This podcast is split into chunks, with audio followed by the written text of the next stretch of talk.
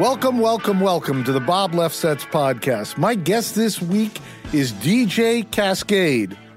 Great to have you here. Yeah, thanks for having me. This is awesome. Now, of course, it's all over the internet. Your name is Ryan Raddon. Is it okay to call you Ryan? Call me whatever you, whatever your preference is. Okay, so Ryan, some of the audience will people will be very familiar with your music and with the scene. Do you f- like the moniker EDM or not?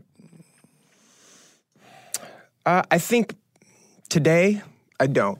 It used to not bother me at all, and it, I mean, really and truly, it doesn't bother me that much. Um, but I think EDM has kind of become a bad word in the last like couple of years. I think now it almost represents a genre of electronic music that I'm not necessarily that closely affiliated with. It's more this big room kind of mayhem.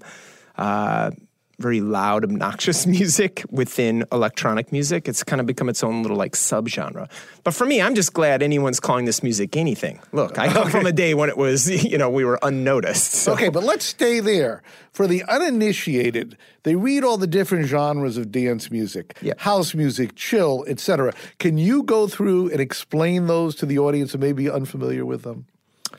Uh, I'll do as good a job as I can in a in a short little concise way. Um, house music is just I think for me, that's kind of just the very general, broad term that's just post disco. Just think of disco music, okay. right? It's kind of what made it through the 70s. It's kind of the, the 80s version of disco music, and that's kind of survived this entire time. That's kind of the backbone. Disco's the backbone of electronic music, is the way I see it. Okay. kid from Chicago. That's my perspective, very much so. Um, but then chill's just like what you would think it is. It's relaxed, down tempo. Um, trap is kind of a, a version of hip hop music that's uh, you know, modern version of hip hop music. That's the way I see it. It's very aggressive. Um, and I mean, within each one of these, big genres, there's 50 subgenres. you know, I mean, with trap, there's bro step and hard step, and, and then you have drum and bass, which a lot of this stuff is differentiated by uh, tempo. Drum and bass is, you know, 140, 150, 160 beats per minute. Beats per minute, yep. And then house is, you know, around 120, 125, kind of like a disco groove. Um, you know, trance is very fast, like 135, 140, uh, very synthetic sounding um, very synth driven. Um, yeah, I don't know. There's so many genres out there. It's hard to even. I think trance, house, electro is uh, similar to house, but um, but much more aggressive sounding, and that was made popular with kind of EDM and Steve Aoki and that wave of artists, Bloody Beetroots, and that kind of uh, thing that was happening know, a few years ago. So, what would you consider your music to be? Um, I mean, I like to say house because I think that's a very broad, general term. But within that, yes, I make chill music. I make ambient music that doesn't have it's a tempo. There's no real tempo. It's just kind of chill stuff. Uh, you know, that's that's me. I mainly make, and then I and then I have those kind of bigger, more I, I call them big room sounds. You know, that's another kind of subgenre of house music that's more popular on the main stage, and that's basically what I played at, at the Sun Soaked Festival. I had those more chill moments, but I, you know, I kind of go take it up and down. Um, yeah. Okay, so you're from Chicago. Yes. And uh, you're born in Chicago, 1970, 1971. 71. 71. Yeah. And what does your father do for a living? Uh, finance. This is why we're in Chicago. This is kind of a hub of a financial center. Um, helps out savings and loans, has his own business, goes out there and is helping small banks and savings and loans. Kind of, um, he developed programs to kind of help them through the way. So nothing music related at all. okay, did your mother work outside the house? Uh, she did. She helped my dad a lot, and then she was always doing stuff. She was what was she doing? Her best job was working at the uh, the the ski shop there that was pretty close to my house. Well, we, we got to stop here for a second. Yes. So you're a snowboarder? Yes, I am. How often do you get to snowboard? Uh, I usually go up about one week a year. Um, okay. Yeah, I, I'm I'm of all those kinds of sports, I, I, love to surf and run and do all this stuff. But snowboarding, I'm the best at out of all those. Okay, did you snowboard when you lived in Chicago? I did. Okay, what are the, you know, I forget the little, Wilmot? Wilmot. Yep. There it is. You know, that's, you know, Uh, an I'm hour north. skier. You just get in there. Wilmot. Right. Wilmot is a terrible hill, but Right. I had a lot of fun. My mom on Saturday morning would drop me off at the YMCA, and for like, I don't know what it was, 20 or 30 bucks, Right. they would bust the kids up there. You know, we'd ski for the day and then come back, you know, come back down there. Were you ever a skier first, or were you always Yes. a snowboarder? No, I grew up skiing. I mean, I'm old enough that, you know, when I first started out, snowboarding didn't even really exist. I was there Right. for that first wave when Burton Snowboards were putting out these wood snowboards that you would strap in. You know, you'd be wearing Sorel boots. They didn't Right, have right, right, snowboard right, right, boots. right, right. You know, I'm going to the sled hill and strapping in and going down and testing this out. Because I was skateboarding from a really young age. So when snowboarding came along to me, for me, I was like, oh man, that's what I want to do. And then you said your mother worked in the ski shop. She did. Yeah. Okay, so at least you get discounts. She, that's exactly why she worked in the ski shop, trying to outfit. I had two older brothers, two younger sisters, trying to outfit five kids. Kids in uh, ski gear is uh, you know expensive, so I think she worked there so she could make that happen. Okay, so you're in the middle. I'm the middle child. Yes. So, you know, I'm a middle child too. All right. Theoretically overlooked. You know, the hopes and dreams are in the older ones, the younger ones are babied, Yeah. and you're kind of ignored and go your own way. I'm pretty convinced my parents didn't know my name until like I graduated high school. Well, how much older are your older brothers and younger sisters? Uh, So, and that's another interesting thing. They waited a while for my sisters, so I was never in high school with them. I wasn't in school with them. I was like on my own completely. um, my older brothers also, the brother that's right above me is four and a half years older than me. okay. So he, by the time he left high school, I was going in. you Right. know? When I was a freshman, he was already a freshman in college. So, uh, yeah, I was kind of on my own. there. And then how much older is your oldest brother? Um, he's only a year older than the one above me. So Okay, he's, and then how- you know, four and a half, five and a half And years. what's the age of your uh, sisters? Um, let's see. There, my sister is five years younger than me, and then uh, the youngest is seven years younger than me. So on some level, when you you know the older ones were so old, you know you you never really coexisted. You know, everybody was like so much older or younger. Yeah, in the house we did. We definitely coexisted, but outside of it, no, we were all kind of doing our own things. And you know, the, in the '80s, it was a different time. We were running around riding our bikes. Everybody was kind of just like having fun. There was no. Okay, now uh, you're from Northbrook, Illinois. Yes. The only thing I know about Northbrook, Illinois, supposedly the speed skating capital of the world. That's wow.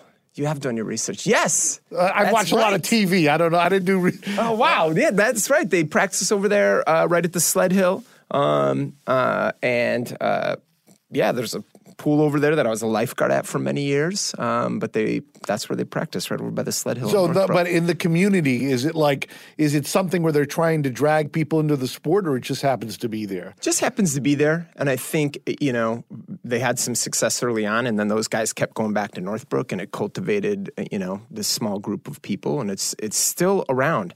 I mean. I talked to one of my friends the other day, and I, I forget the gold medalist that, that still lives there and, and you know trains people there. I mean, they you know they've got a small facility, and I, I don't know, it just became one of these things that happened in Northbrook, Illinois. Okay, so you're in North. What do your sisters and brothers do for a living now, or what are their lives about? Uh, my oldest brother Russ is um, um, he sells satellite dishes to trucking companies, so truckers can have TV on the road. Really? That's Yeah, pretty so good. That's an interesting thing. That's his own business that he started with a buddy of his. Um, Rich is uh, here in. Um, he was into movie producing. He lives in the Palisades as well, um, but he stopped that and went into. Uh, the internet side of things. He does Zefr, which their office is actually very close to where we're sitting here. Zefr is a kind of a um, YouTube analytics company, and they, um, you know, work with YouTube channels. Okay, and your two sisters. Two sisters. Um, let's see. My youngest takes care of her her two kids. And she lives where? Uh, she's in the Bay Area, San Okay. Francisco. Um, and then my other sister lives close to my mom in Salt Lake. My mom, after she, my dad, mom and dad retired, they made their way out west. They were in Las Vegas for a few years, and then they made their way to Salt Lake because a few of my brothers and sisters are there. And now everybody's still alive. Your fa- your Uh, parents. my my dad's passed away, uh, but uh, my mom's still here. All the kids are still here. okay, so what does everybody think of your success? disbelief. Disbelief because of the genre, or they never believed in you. No, they always believed in me. They Okay. always like, oh, Ryan will be fine, whatever this guy Right. wants to do. My mom's like, my, my youngest sister told that story recently. Mom said you were the golden child. I'm like, okay. I don't remember hearing that, but that's awesome. Um, yeah, I think, you know, I was a hard worker coming up, so I think they thought I would have success no matter what. I, you know, all my brothers and sisters are successful. You know, I mean, Yeah, but we all know if you're successful in dance music, it's incredibly lucrative. You know, it's not like you go on the, you know, it's like being a comedian. Yeah. You take your microphone and Yeah. maybe a road manager. Yes. And there's a little bit more, maybe take your laptop or a USB stick or your turntables, but there are these high fees which are paraded everywhere in the news now. Yes. And you have to pay an agent, maybe you have to pay a manager, but it's very lucrative. Yeah, and they like to rib me about that. I mean, you know, t- typically my family gets together once a year, at least once a year, and it's usually around July 4th. My mom's got a cabin in Idaho uh, over by Jackson Hole, Wyoming. Beautiful part of the country. Wow, yeah, it is. Anyway, but typically because of my schedule, me and my family, we fly private in, and this, this causes a lot of, you know, hey, what's going on here, guys? Ooh, fancy plane coming in. So Okay, my, my siblings love to, you know, Right. give me a Where's the airport there? Uh, I usually fly into Idaho Falls. It's Okay. close. But sometimes I've flown into Jackson. Just depends, you know. Okay, then another question. You've made all this money. Your relatives ask for money? Not too much, no. Um, I don't know. Are they scared? This is. I don't know. they They might be listening. Well, I, no, don't say anything you don't want to say. No, I listen. Uh, on my side of family, I mean, people have done okay. I don't think anyone is, you know, and whatever. I've been there a few times to help out when help's needed, but uh, Okay, and then you know a lot of times rock stars or famous musicians like buy their parents a house or a car or something. Did you go through any of that? Uh, I haven't. I haven't haven't. needed to. My dad was uh, he did well, and uh, he set it up so that my mom, you know, is fine, and everyone. Okay, well let's stay with the money because we're on this topic. What do you do with the money? I have a couple houses. Uh, that's Yeah, but there's a lot expensive. more money than a couple of houses. Yes, there is. Uh, let's I mean, see, do you what have it in else? stocks? Do you have it in, in companies? What What do you do with it? I've invested a lot of it. Um, I've been very conservative. This is the, this is where I wish my dad was alive. You know, he, he, Right, he would help you passed away as things really started to- to go crazy. Um, and uh, yeah, he'd been able to help me out. But um, you know, I've done well. I've I've been very conservative. Uh, okay, conservative means what? Like index funds, or you're buying blue chips? Or, Yes, Okay. all of that. And are you aware of where all your money is? yes, I am. Okay, because you know the legendary stories of people, not so much recently, being ripped off by their financial advisors. My, my wife forwards me every single one of those articles because she was my business manager for 10 years. Uh, She's Okay. been very involved in my business, and she was my business manager for 10 years. And that was a hard one to pass over. And, you know, she's always so scared of, like, where is everything? So, yeah, we keep a close eye on it. And I, I'm, That's good. I'm fairly involved with where everything is, and I get updated. But, uh, yeah, I don't know. The biggest thing, you know, I bought a really nice car recently. But Well, now since we're into, what car did you buy? uh, my, I should say, my wife bought a really nice car. My, Naomi, my wife, loves to drive. She loves to drive, and now she's getting her pilot's license, which we'll probably get it. Well- she's getting a helicopter pilot's license, and so we'll probably be buying a helicopter here fairly soon. Yeah. okay, one, st- one subject, one time. What car did you get? Uh, a Porsche Targa. Okay. Yeah. But the only thing about helicopters is when there's a problem, they go right down. Oh yeah, yes they do. I mean, you know, I remember. I've told her about this. I- I remember we flying watched in some videos on YouTube. You know, I remember flying in the helicopter to EDC. Okay, and the way over there, you know, it's a it's a helicopter full of people. where They're all talking and whatever. On the way back, you know, the four thirty in the morning, and it's just me who's awake, and the thing is bouncing up and down. It's not like being in a commercial airplane where you say, "Well, this thing will never crash." So, well, it could crash. I think it's still a fairly safe way to travel. Okay. Just since we're on the plane thing, let's go uh, Yeah. the point. So when you fly private, do you have a NetJet account or an equivalent, or do you just book every time you go? Typically, I book every time I go. That's what I'm doing 99% of the time. Uh, I joined one of these things and I haven't even been able to use it. So, Why haven't you been able to use uh, it? just it doesn't work for me. It's one of these like kind of, you know, jets on demand kind Right. of thing. And you get on there and you pay a fee. And Right. every time I go on there to use it, it's like never working for me. But I don't want to put this image out that I'm flying around pla- private all the time. Well, no, no. Well, the point being that people don't understand that it's not about luxury; it's about convenience. Yes. It's like okay, uh, you know, this is why you know I, I don't want to sound go between the haves and have-nots. Right. But if you talk about corporations, et cetera, they feel the value of time of the CEO. They don't want them sitting on the ground waiting to get on the plane. For those of us who have flown private, the greatest things you show up and you leave. Yep. So you're not burning two amazing. hours, you know, It's- right there. So amazing. Yeah. you know, and I'm sure you've had this because all successful uh, DJs have. Where you're playing multiple gigs in a day or night. Yes. And the only way to do it is to fly private, and it economically makes sense. So, uh, you know, I completely understand that, even though people might want to judge you on that. But going back to Chicago, so you grew up in Chicago. When are you interested in music? Right away. Right away. And pe- your parents playing music in the house? Uh, yes, they do.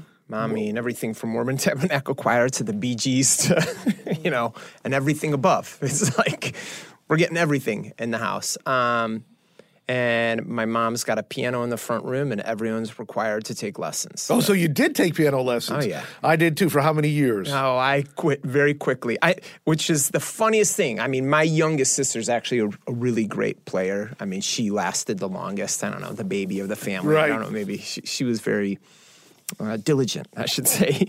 Um, but I was the guy who quit the quit. I mean, I lasted like a few months, and I just threw a tantrum. And my mom, I think by the third kid, she's like, "Good, fine, whatever." You know, she was worn out. So Now, did you have a record player or stereo system in your room?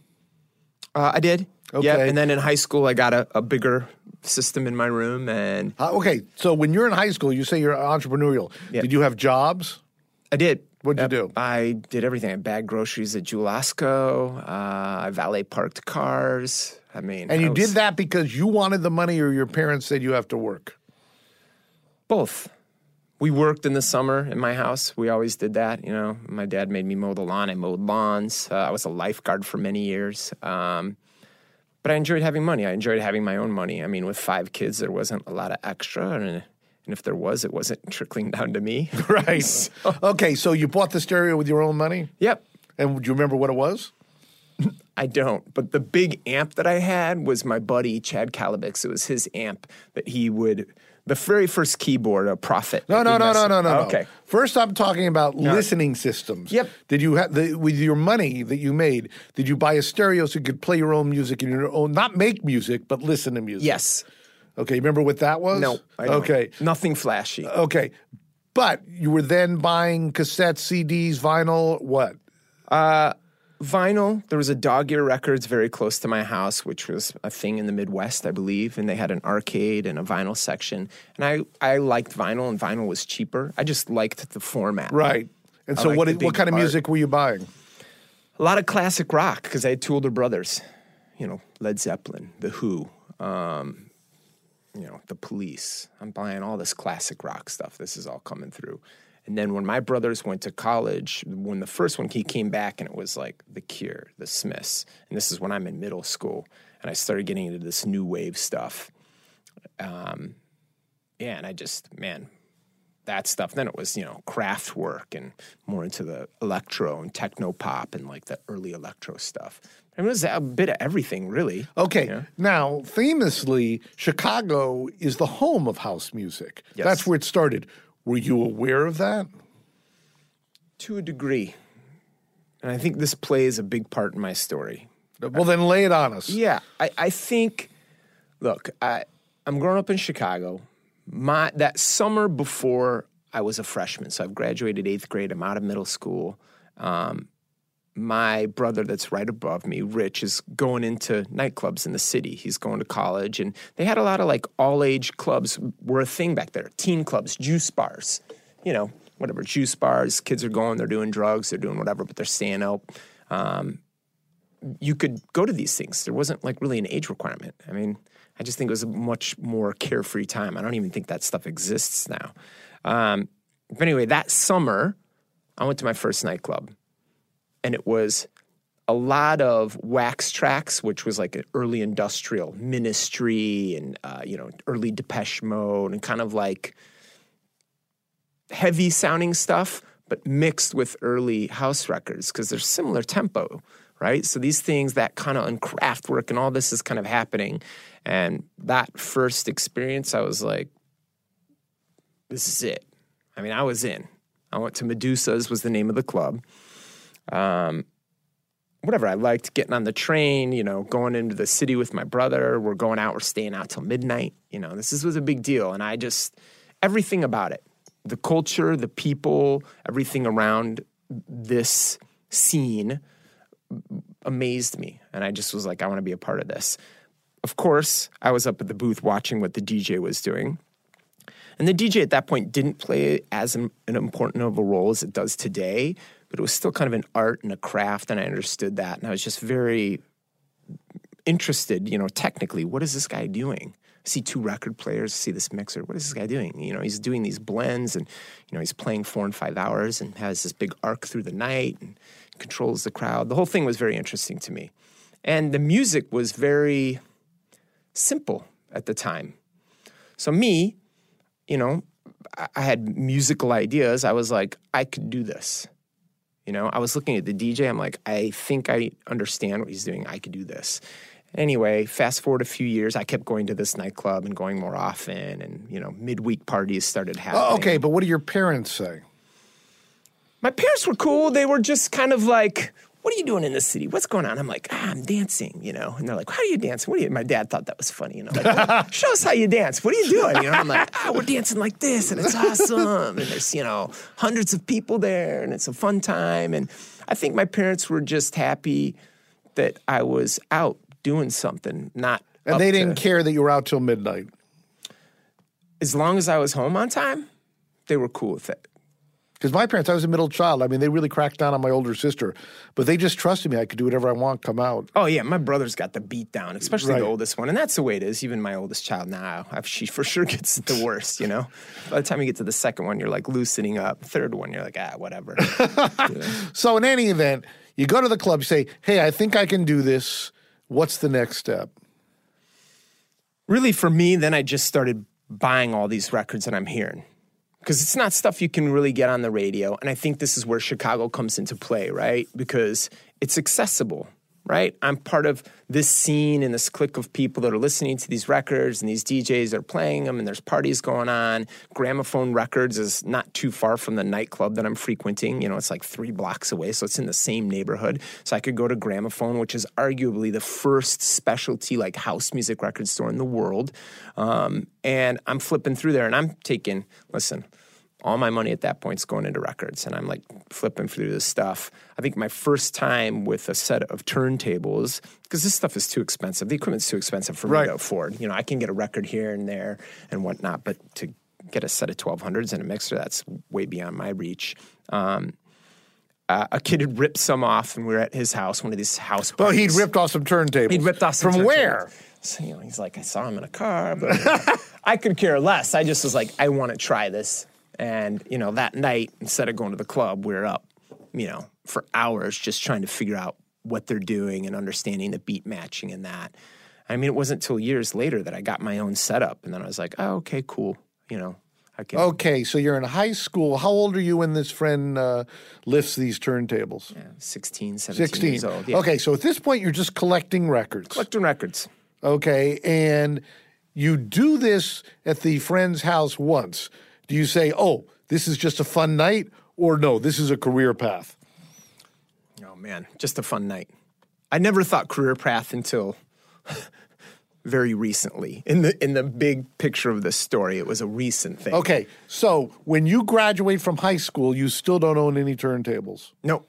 Okay, and how many records do you think you own? Uh, you know, two, three hundred. Okay, You so know, you're an I'm- avid collector. Yeah. Okay, so now it comes time to go to college. You go to BYU.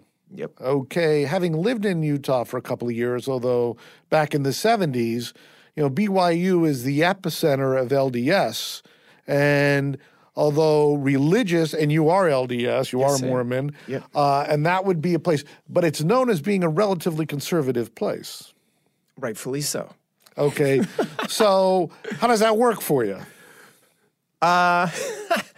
It was eye opening.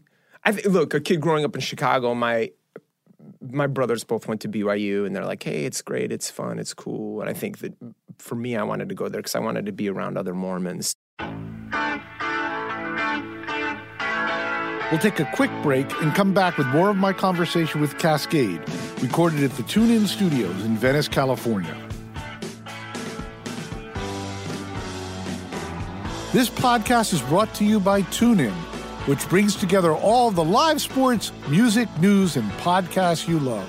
Original, live, and on-demand audio all in one place. Go to tunein.com slash lefsetz to download and listen. Okay, let's get back to my conversation with Kaskade. Okay, so you go to BYU, Yep. and your expectations, according to your brothers, is going to be great, but what's your experience? Uh, I loved it. And I think, once again, this kind of plays back to me launching my career. So I've got crates of records, and my brothers, I'm in one of these, uh, you know, for lack of a better term, fraternity. It's more like a social club. They didn't call them fraternities there Okay. 'cause they'd get suspended or whatever. But it's essentially a social club, a fraternity. And they're like, we need to throw a party and raise some money. And I'm like, I got crates of records. I know how to spin these things, I think.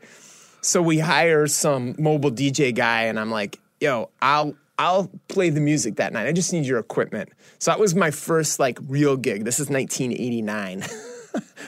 Okay, and how many nights had you spent on the turntables? Very prior to few. Very I few. mean, this is like you know a bunch of kids from Southern. You know, these are all like transplants that are living in Provo, Utah. I'm like, they're not going to know the difference. I'll try my best. Is that your attitude in life in general? you know, fake it till you make it. no, not really. But I just knew. I, I listen. I was confident that I could do it. Okay, so but once again, to what degree do you fit in? Kid from Chicago and going to nightclubs every night, now in conservative Provo, Utah. Um, I made lifelong friends there that first year because I was meeting kids. I met a kid from San Francisco, became a really good friend. Another kid from Cocoa Beach, Florida. You know, I was meeting people from all over the place. Some kid from Venezuela. So I was meeting all these different kids and hearing about their experiences growing up Mormon, whatever. For me, it was it was cool. I I, I know good. not everyone has a, a good experience there, but for me, it was great. I Well, was the only reason I ask is you didn't go back there. You ultimately was- transferred to the University of Utah. that was because my lack of uh, studying that first year. I had a lot of fun that first year. I was really tan. When I went home, it was a very warm spring. So when I showed back home, in, when I showed up back home in Chicago, I was like tan from playing frisbee out at the park, and you know, But let's speak English here. Were you not asked back to BYU? So I went on a mission after my first year. Okay, just so I know for my audience, so traditionally, is that when people go? Yes. Now a lot of kids go before they start school. Okay. That kind of seems like a better time now. People are just, you know, go to high school, Right. go on the mission, then come back and start college. I went to my first year, my freshman year.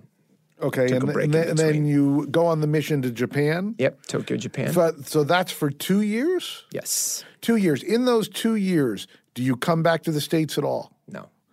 And you go to Japan with how many other people? Uh, there's a group of eight of us.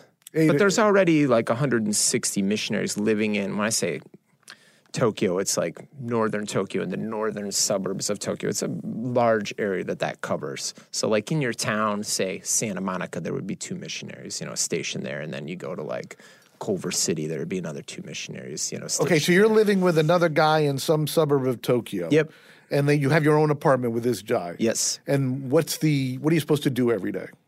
Uh, proselyte, teach, you But know, talk you- to people about. Yeah, but you don't speak Japanese, right? No, I mean, I took a crash course for two months, you know, Okay. before you go out, um, which is, you know, crash course in how, how, are you going to talk to these people one language wise and what are you going to talk to them about? What's what's the right way to approach this? Right. in my life up to this point you know my conversations about being mormon were like just with my friends from high Right. school and whatever and like oh hey this is what i believe. Oh what do you believe? And so kind of refining that process uh, um, and then then really it takes me you know luckily learning japanese wasn't wasn't that hard i would say. I i want to It wasn't that hard for you. You some was it- people are good with, with Yes. languages. I, I was.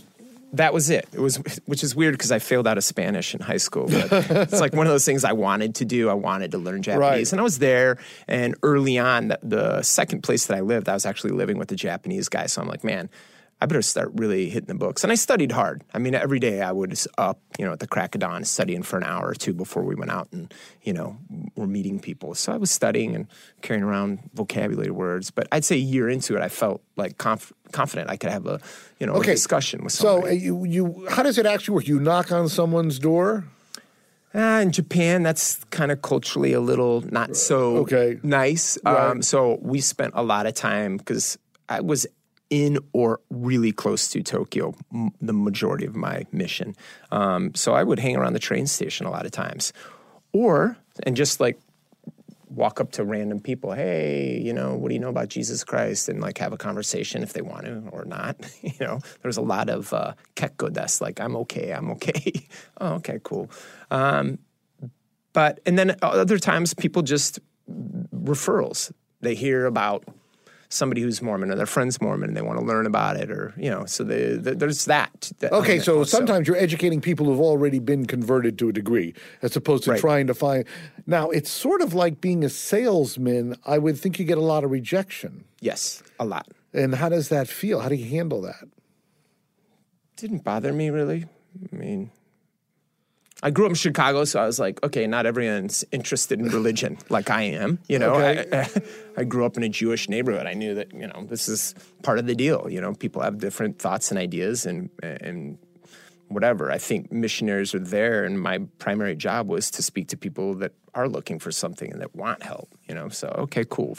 The the the, the key is to find those people, right? To come in contact with those people. Okay, so two years go by, and then you go back to Utah. Why do you not go back to BYU? Actually, I went to New York and worked for a Japanese company. I went to New York for a year, which Okay, so wait, wait, wait this is important. Yeah. So, okay, so you, you go to BYU for a year, you Yep. go to Japan for two years, Yep. then you go to New York to work for a Japanese company. How does that come together? Uh, I just interviewed with a company. I was like, ah, I'm going back. I didn't have any money. You know, I was like, I, you know, I got to go back to school. I could use a job.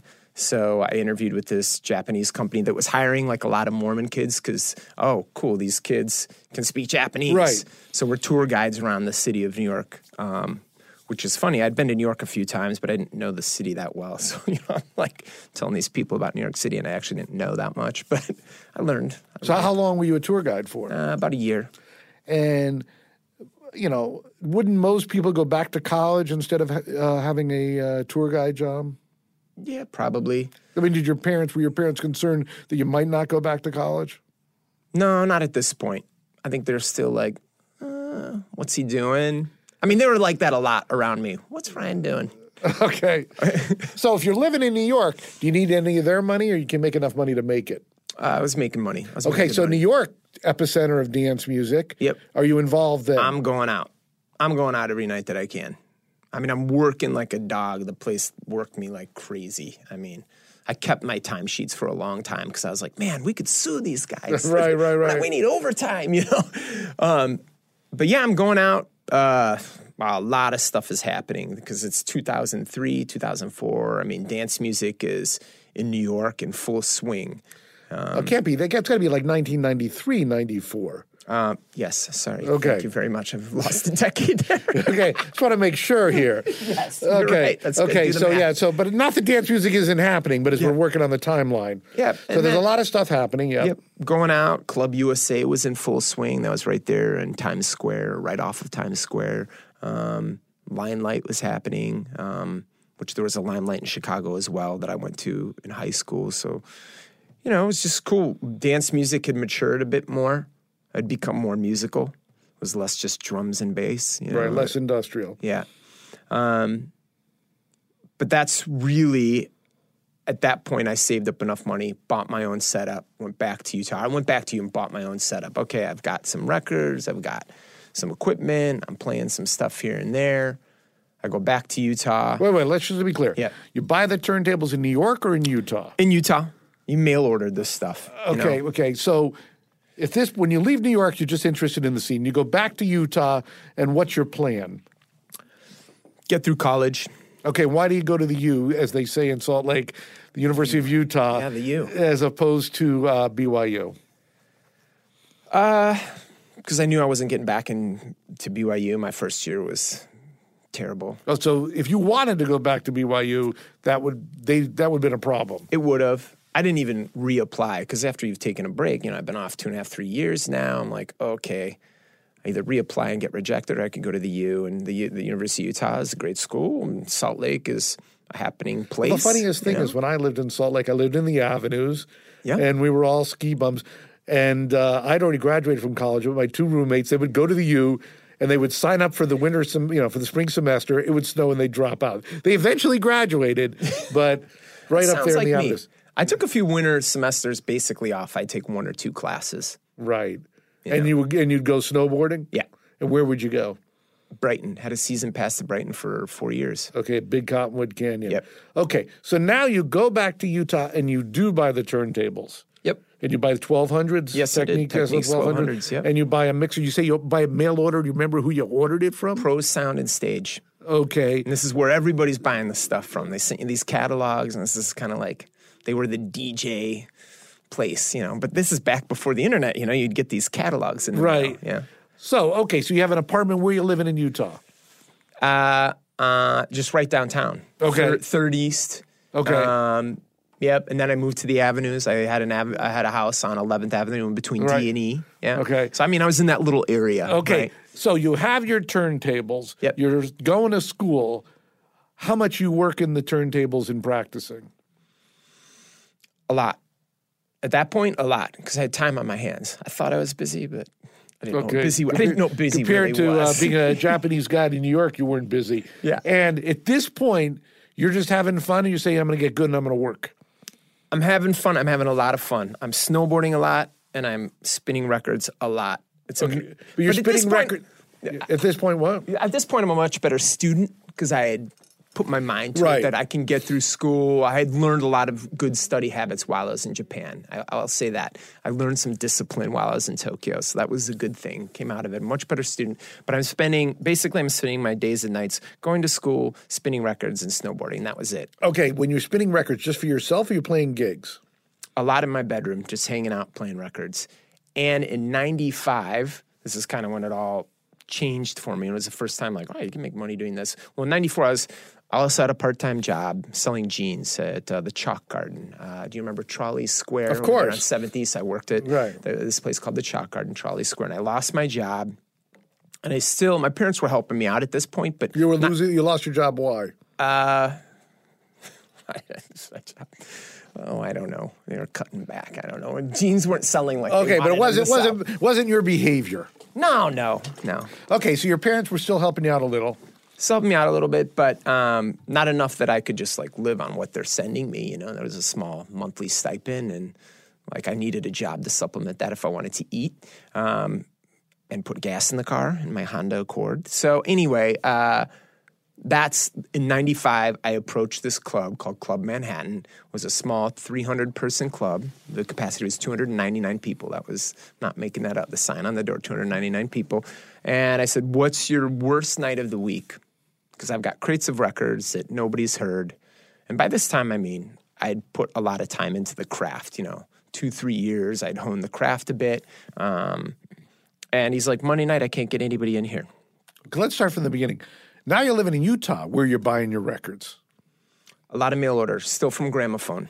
So you could call guys up and be like all right i've got 75 bucks you know what's hot this week? And they'd send you stuff but san francisco's got a great Tweekin was another record store in san francisco lower haight they were mail ordering stuff uh, here in la beat nonstop um, was a massive record store in Melrose. Um, so there's a lot of guys you could call up, and they were shipping you stuff. So I'm getting records sent to me. And is there anybody doing this in Utah prior to you? Is there anybody? There is. a So there DJ? is one record store in Utah. Which No, but I, I, but I mean in terms of in terms of DJs. There were some guys doing it. There was a dude from San Francisco, Nick Hammer, another guy from LA. Um, you know, there were guys doing it. Okay, so you go to this club and you say, and he says Monday night's my week night. You say, I'm like, give it to me. And he's like, all right, cool. Um, and he's like, we'll just split the door. I'm like, all right, cool. We'll cut- charge a couple bucks at the door. You know, it was mainly students. I was going to, you know, just hit up my friends, you know, call them up.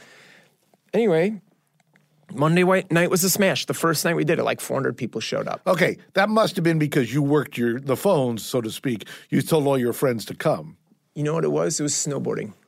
Because me and my roommates, it's a very social thing. Just Right. like you said, you had all these skier buddies. I right, mean, right. dude, there's like this community of people. I mean, people that are coming from like Amsterdam that lived there for the season. So we knew all these people because it was not only, I'm not the only guy snowboarding every day. Right, it's right, like right. me and all my buddies that were all living together.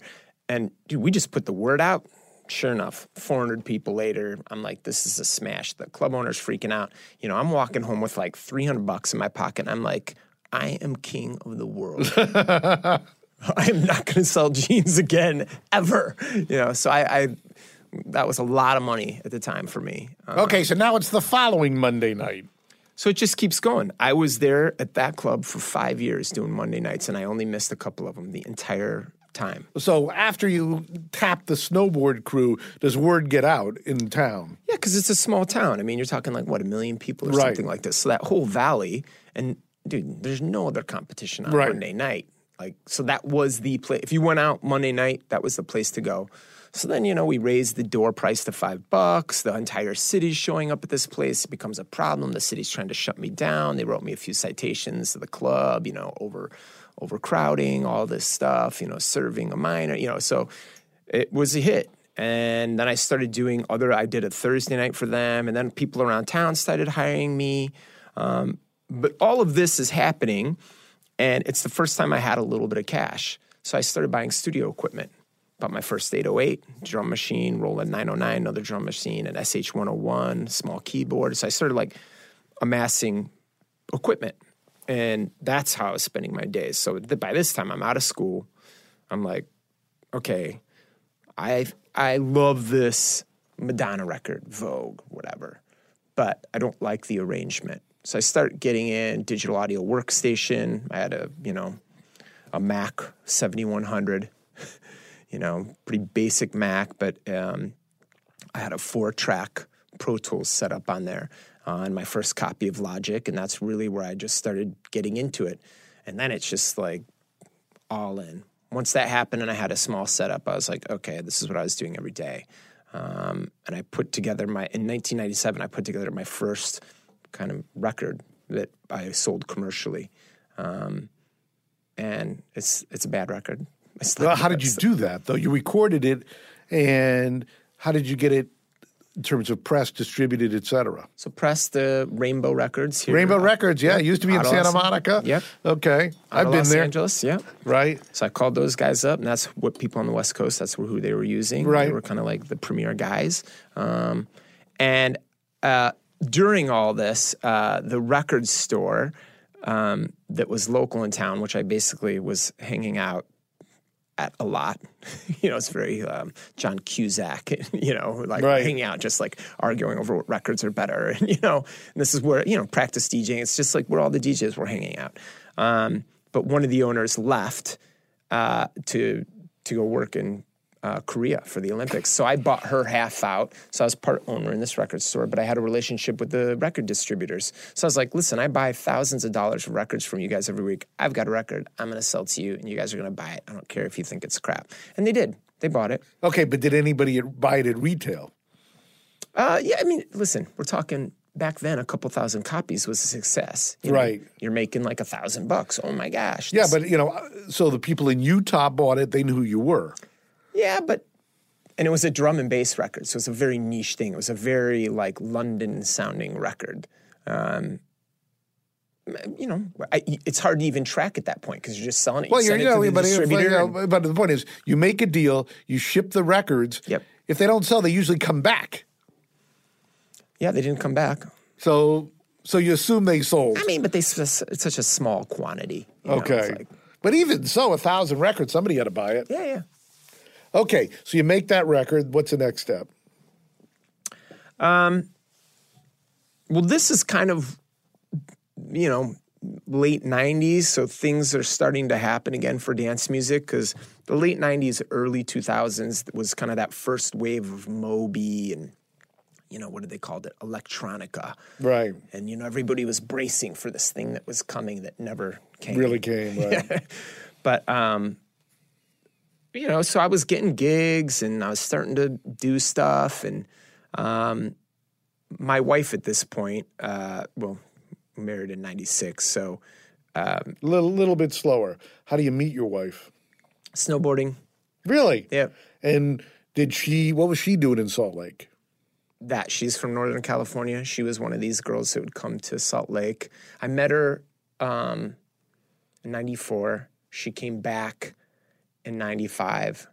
And I met her again because they would just come out for the season, right? These are what these people do. You Right, remember right. These guys. Believe me, I up. know. Yeah, they show up for three, four from months. California, exactly. Yeah, and you know, and they'd ride, and you'd see them, and you'd be friends with them, and then they'd leave, and I'd stay there. You know, But did she go to college? uh, she did. She graduated from the U, University Okay. of Utah. Yeah. So then, so you know her for a couple years before it becomes a romance.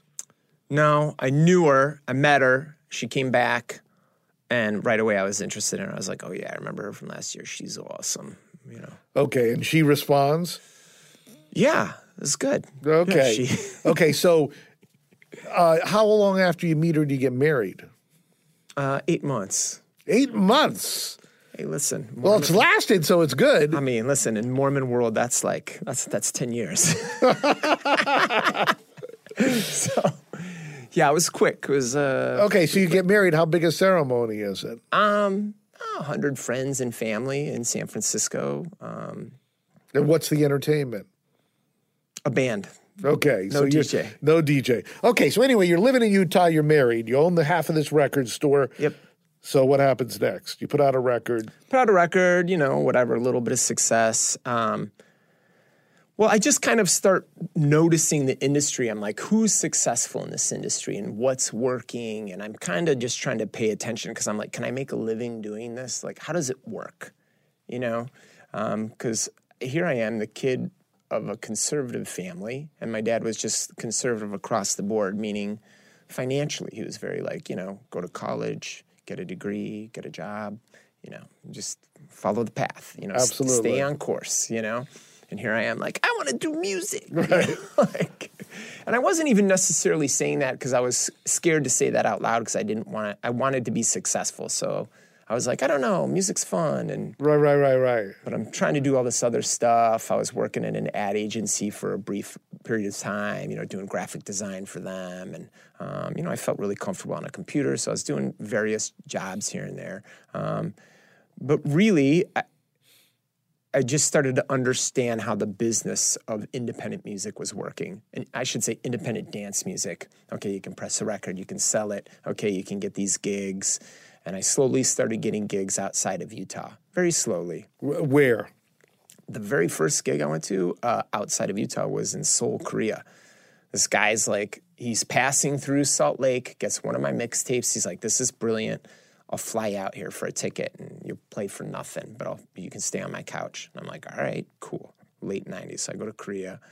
I get a, you know, I get a gig in Orange County. Like little things are happening, very small things, but I think it was enough to be like, okay, potentially this could work. Right. I'm just going to keep doing it. Not only that, the club is still happening at this time, so I'm still making money doing it. Right. Um, you know, and I'm just buying. I mean, dude, I'm buying so much music because I'm just a junkie at this point. I'm just buying music, buying studio gear, and you know, putting nothing into like where I live. You know, I'm still living like a college student, eating like five dollar pizza every night. You know, so it's all going into music and studio equipment. Um, and really, when my wife graduated in '99, uh, 2000. Uh, she's like cool she's not from salt lake she didn't feel any attachment to that place and you know i'd been there for seven years or eight years whatever uh, adding all this time up of me going in and out of that place. I, I didn't really either. And Right. I was like, okay, cool. You know, I'd spent some time in New York. I said, let's go to New York. She's like, no, let's go to San Francisco. Where she's from. Yeah. She's from Redding, which is way north. Oh yeah, that's not San Francisco. No, it's not. not at all. Um, that's a stretch. But her grandma lived in San Francisco, and she felt like that's a place and that's happening. And I think a lot of Redding people kind of end up in San Francisco at or you know or Santa Cruz or you know in that area. We just were like, okay, whoever can get a job first, that's where we'll go. So at the time, you know, I'm emailing my, attaching my resume and sending it out to these job places in New York, which was a very tech thing at the time. I was very proud of to be able to do that. Um, and she just got in the car. I mean, maybe like not even a week after we graduated, she packed up the car and drove to San Francisco. Calls me up like three days later. Is like, I got a job. Okay, wait, wait, just stop here a little bit. Yeah. You're married. Yep. You're living in a couple. She leaves, she packs up the car, goes to New York and says, goes to San Francisco and says, what? I've got it. Well, because we had this kind of thing going. Whoever gets a job, I know, but the point is, when you say when she left Salt Lake, she didn't have the job. No, she's like, I'm going to go there and get a job. Which, if I'm sure, if I would have flown to New York, I probably would have been a lot more successful. You know, You- you, Okay, you need so to she- be there in people's faces, and she understood that. Okay, so she goes to San Francisco, gets what kind of job? I'm just working for like one of these dot com, you know, things that's happening. you Okay, know. so she calls you and says, this is our deal. You got to move out. she's like, I got a job. It's a great job. Pays okay. You know, load it up. And I'm like, oh man, she did it. so I loaded up. We moved to San Francisco. Um, definitely take a step back in lifestyle. Uh, move into a crummy apartment that was terrible that I couldn't fit my studio into. You know, my gear, my racks of gear. I'm like, I can't fit into this. This is, but it's all we could afford at the time. So I put So wh- everything. What'd you do with the stuff? I put the stuff in storage momentarily, um, until I figured out something. Right. You know, it took me a while to figure some stuff out. A few variations of living. You know, we're bouncing around to different apartments. And when we first got there, we just lived with a friend. You know, crashed on his floor, found Right. an apartment, and it was tough. I mean, but San, the cool thing, and this is crucial to my story, I think. Um, I kind of saw this wave again of excitement. I mean, San Francisco in the early 2000s was just crazy. There's piles of money being loaded into the city. The dot com thing's going crazy. Rents are going through the roof, but everyone's out partying every night. So the club scene and just DJing is just, it's going crazy. The whole thing's going crazy. So I recognized that because I had experienced that first wave in Chicago when I saw house music break, which it took me moving to Salt Lake to be like, oh man, not everywhere is experiencing this. That was that was Chicago, New York, London. Wow. You know, I had to get that separation, that distance to be able to look at it and be like, wow, I was in the middle of something that was a cultural phenomenon and I had no idea. But I was more of kind of a onlooker, you know. I, I wasn't like actively participating. I mean, I was going out and dancing, but I wasn't like making waves. I wasn't one of these guys setting the trends. I was just following them. Uh, but in San Francisco, I kind of realized that a second wave was happening and it was going on there in the city. And part of that, I think, was because the arts were flourishing because there was so much money around. So all these artists and studios and just so much was going on in the city. Um, and this is when Naked Records and Ohm Records and all these little like boutique small labels that I was paying attention to really started to thrive. Um, and I got a record at Ohm, I got a job at Ohm Records. Just to be clear, Yep. you moved to San Francisco. Your wife has this job. Before you get the job at Ohm Records, or you, do you have a different job? Uh, I went to the distributor that I was buying records from Right. in San Francisco, TRC Distribution, and worked for them for a few months until I got my job with the label. Okay, how many people worked at Home when you worked there? Um, it's about 10 full time Okay. employees. How hard was it to get that job? my timing was good. Okay. The owner needed an assistant, and I had been pitching them music. I had been sending them some of my demos, and they had bought one of them under a different moniker. Skylight was under Right, this right, other thing. So I had a relationship with the owner. I showed up. I didn't, you know, have anything going on. I'm working at this distributor. It's like basically just at an art, uh, you know, a warehouse fulfilling Right, record store orders. orders, you know, Right. and talking to record stores on the phone. Um, and he's like, "Yeah, the guy who has your job has just left. He left to do this digital thing. iTunes are going to start this thing over at Apple. I don't know if this is going to work. you know, who knows? Bruno Ybarra had just recently left. That was his old assistant, and he was there at the ground floor when they started iTunes. Um, and you know, funny to think back on that now. Right, absolutely. But yeah, so I stepped into his spot, and they needed somebody, and it was cool because I could. I could listen to all the demos and filter stuff through to the boss, and and but I was also a DJ, and I was also pitching him demos, and I could run their studio. They had a small studio, so I was running sessions at that studio. Uh, by this time, I've got some time under my belt, and I feel, you know, fairly comfortable at a at a mixing desk, and like I know what I'm doing. Um, and it was a help that I had graphic design stuff too. So you know, I mean, it's these small labels, everybody does everything, Right. right? We're all pitching in to make this thing move. Uh, and it was working, and it was a good time for them. They had a compilation series. The you know early 2000 compilations were doing really well. Um, they had a compilation series, the Ohm Lounge, that was doing awesome, and Mark Farina with Mushroom Jazz. He's one of their premier artists on that label, and um, and it was a fun time. And I was there for a couple years until, well, I launched the name Kaskade really soon after I got there and got more demos in the mix. And my my I was making music then that I felt like, okay, this is commercially viable. And I was influenced by the scene and what was happening. It was kind of this hybrid of Chicago meets San Francisco, because San Francisco house music was very melodic compared to Chicago. Chicago stuff was very gritty, very you know, 8 bit sounding, very lo fi. And San Francisco is more smooth and, and beautiful and melodic. So I was like, I can marry these two worlds and I make my own sound.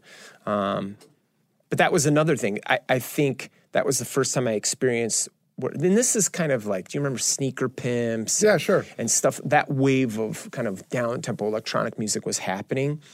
And it was clear to me that songwriting was an important part of what electronic music was going. Because back, dude, even to this day, 98% of electronic music's instrumental, you know?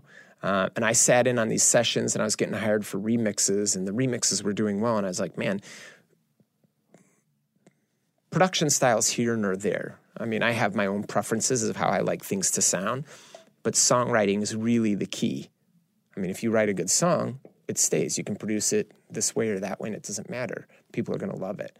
So that's with that idea is why I launched Kaskade. I'm like, this is going to be melodic based because up, up until Ryan Raddon tracks and Raddon tracks and all these other little names that I was testing out were just me experimenting. But with Kaskade, I was like, it's going to be more melodic. It's going to be song based, and I'm going to try my hand at songwriting. Because I had a friend who's like, man, you're dude, it's all about songwriting, and you're a pretty good writer. You should, you know, you need to try and put your ideas into a song, and that's really what's going to set you apart. And I agreed.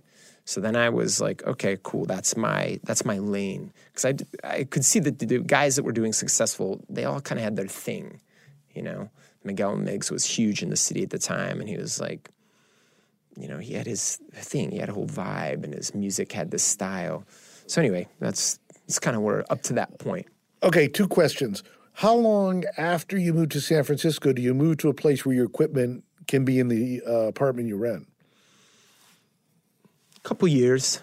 Okay, so you really can only work when you're at home. Actually, it was a year and a half now that I think about it. I was on Polk Street. Yeah, I was working at Ohm.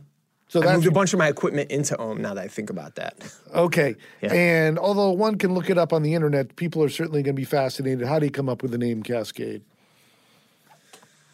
I had sold some music to a Chicago label, and it was the first kind of jaunt in this more song based stuff.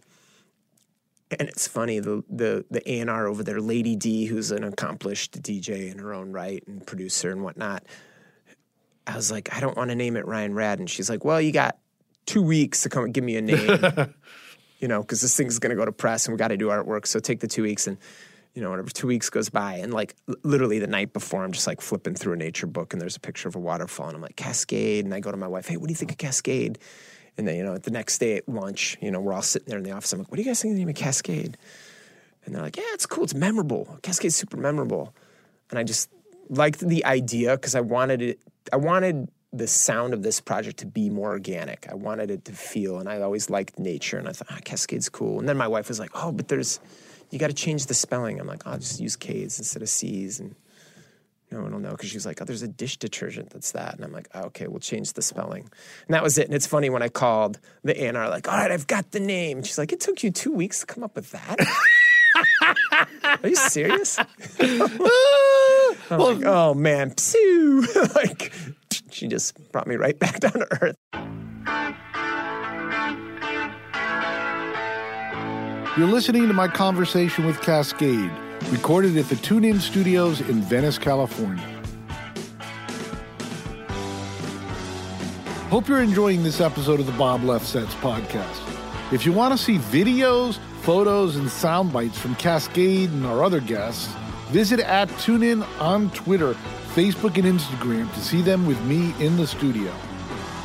Now, more of my chat with Kaskade on the Bob Lefsetz podcast. Okay, so at this point, we're in what year? Um, 2003. 2003. What's your wife doing? She got a job. The dot com thing fizzled out. Whatever. She got a job working for Levi Strauss. Their headquarters is there in San Francisco. Oh, that's so cool. She's working at their office. And what about that? what about issues of kids? No kids yet. Okay. We're still just loving life, Okay. out. Easy, okay. So it's easy street. Okay. So you suddenly you're a Kaskade, and uh, they press up this record Kaskade. What's the next step? Um, grinding it really from 2003 to the first like seven eight nine years really uh, things started to change in 2008 2009 2010 i think 2010 was kind of like a 2009 2010 that's when things changed but up until then just grinding i was working the job you know 40 50 hours a week and then i'm just in the studio every waking moment. It's good that we didn't have kids because our, i'm sure our relationship would have been destroyed. I was already like hanging on by a thread because it's like i'm in the studio or i'm at work i'm in the studio at the work. But it was fun because you know we're young and we're enjoying the city and having a great time and she's got a lot of friends in the bay area.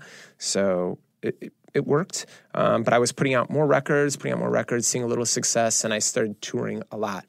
Okay. how did you start touring? After Ohm put me out on a couple compilations and put out a couple singles, that's when people started taking note because that record kind of had it had clout within this little scene, right? And uh, so when they kind of were like, "Hey, this guy's cool and he's making cool music," that changed things. So people started phoning me up, and I got a booking agent, and it was very. She was in house at Ohm Records for all the little small time artists that weren't big enough to have a real booking agent. They would call through her, and all the requests would come through her. And um, I started gigging, and then um, I did my first like uh, Australia tour. I did like Well, well, or before you get to Australia, you're Yep. gigging in the United States. all over the place, How often? Almost every weekend. Almost every weekend, and you're driving yourself there. You're flying. flying. I'm solo, no tour manager, nothing like that. Just flying to these places. I mean, this, these gigs are paying like five hundred dollars, four hundred dollars. So you do a couple of those a week, you know, seven, eight, nine hundred, a thousand bucks. Oh man, okay, cool. I can make a living. You know, I'm doing anywhere from like five gigs a month to ten gigs a month, and you're still working it out, still getting paid at all. Still getting paid at home. That came to a crash landing. I kind of screwed up one of the projects while I was away. Um, the artwork files weren't right, and I came back, and he's like, "Look, it's cool. Your thing's starting to take off. You're not going to be able to do both of these." But I wasn't at a point where we could survive. I needed both incomes really um, to be living in San Francisco. So uh, he cut me away. Which was very nice of him. Um, Chris Smith, uh, the guy who ran it, was really nice of him. Where's he today? He's still running Ohm Records, still in San Francisco. Um, um, and uh, I took my wife out to a very nice dinner that I couldn't afford and said, Hey, uh, I've lost my job, but we're going to be all right. And I felt that way. I was like, We'll be all right. I think this is going to work. You know, I started feeling more and more confident that I was out there. I just needed some more time to kind of like gain, get some steam going. Um, and I don't know. I think back then it was just such a hustle because there was so little money. I think back then people were seeing me as successful, but you know, whatever. I'm making sixty, seventy thousand dollars a year living in San Francisco. We're dying. We're we're going under each month, or just a little bit farther. Um, but I just kept at it. You know, uh, I don't know why, just because it's what I I knew how to do it. By this time, I've got a decade or more of history. I understood the industry. It's like I don't know what else I'd do at this point, you know. And you're talking about going to Australia. So I went to Australia. Yeah, that's when the big debacle happened. I came back, Okay. and he's like, You "Oh, screwed man, up. Okay, so now you're up." continuing living in San Francisco and it's not working economically. The same woman at Ohm still booking you? Yep. Okay, so what's the next step? And then I get a manager, uh, Stephanie LaFera. Uh, I forget what year that was. It was about, let's see, I don't know, it was, was 2004, 2005, 2000, eh, yeah, right around there, 2005, 2006, something like this. She hears my music. She's based in New York. She's working at the office that books Moby and manages them. And she's a young intern, kind of uh, assistant coming up, finds my music, loves it. Hey, can I help you out? I'm like, sure. How much does that cost? You know, Right. Like, how do you do this? You know? Um, and so then I kind of had a small team going. I had me, a manager, a booking agent, and it slowly started to grow. And how many nights a work week are you working then? I'm taking every gig that I can take. It didn't even matter. I mean, they didn't know that at the time. If Right. they offered me two hundred dollars or thousand dollars, I would take it. It didn't matter. I mean, I was paying gigs for next to nothing. But back then, that was super crucial because no, there's no radio stations. There's no way to get people to hear your music. You know, there's no Spotify. There's no, there's no. The only way to play people your music is to get out there and play them in nightclubs. And there are a clique of kids that were very devoted to the underground, like there is now. It's just much bigger, and it's more of a festival scene now. But you know, there's underground house music clubs in every city from New York to LA and Tokyo, whatever. They're all over the place. There had been a wave of guys that had come before me, the Erick Morillos and the Junior Vasquez and Derrick Carters and Mark Farinas that had already kind of set up a platform for me to exist in. Um, so I just was kind of following suit and doing what I could do. Um, but I was definitely like that second or third generation of guys coming. So it was hard to break in. You know, it's very hard. So what was the break? I never really had that aha moment. I had a few things along the way. I think for me, the biggest moment where I knew things were changing and I knew like the old guard was that didn't matter as much anymore. As much as I love them, I think their relevancy was wearing off was 2009 when I played EDC. I played the main stage and I had had a string of hits. And when I say hits, hits in the underground where I could play them to a club of three, 400 people and people were singing along. And I'm like, damn, this is working. Right. Didn't no matter where I was in the world, these people knew this record. So not only am I playing it, my FM station was these thousands of DJs across the planet that were getting there and playing my music on Friday and Saturday night at their local clubs. So they're playing these mixes. I'm showing up and people are knowing them. So more promoters are like, man, the club's packed when you're here. And, you know, so at this point, I'm just rolling. I'm doing 200, 250 shows a year. I'm starting a family at this point. I mean, it's just getting chaotic. Right. It sounds like it. Yeah. And so, okay, you continue to have the same manager and the same agent. Uh, yes. Well, change agents a few times along the way. Uh, Okay. How does that happen? You realize that person is not big enough for what you're doing, or someone approaches you. This person's not big enough for what I'm doing. I got to start looking elsewhere. Okay. You're starting a family and you're on the road for 250 days a year. That Yeah. doesn't sound like it's going to work. It's a freaking miracle that it did. I can't, when I look back to those times, so some dark days there, but I was having so much fun. And my wife, Naomi, bless her soul, she stood by me this entire time. I mean, I, I, I don't know how we made it work. Looking Okay. back on it, we, we were young and dumb and we didn't know any. Forgetting better. the family, just talking about Naomi. Yeah, Did does she like your music? she does. She loves house music. Okay. You know, she was driving from Redding into San Francisco and going to their rave scene that they had then, and we had similar taste in oh, music. Oh, okay, so that to Yeah. begin with. And did she believe in you? She did. Or So- if she didn't, she didn't tell me. No, but was she your like your greatest champion, saying she was, well, she was like, out there, do it. Do it. Okay. And she's, you know, a really hard worker and understood that, okay, this is important for you to keep doing these gigs. It is slowly getting better and better with each year. Um, but going back, 2009 is when EDC, well, I sat down with the Pasquale Pasquale Rotella. Yep.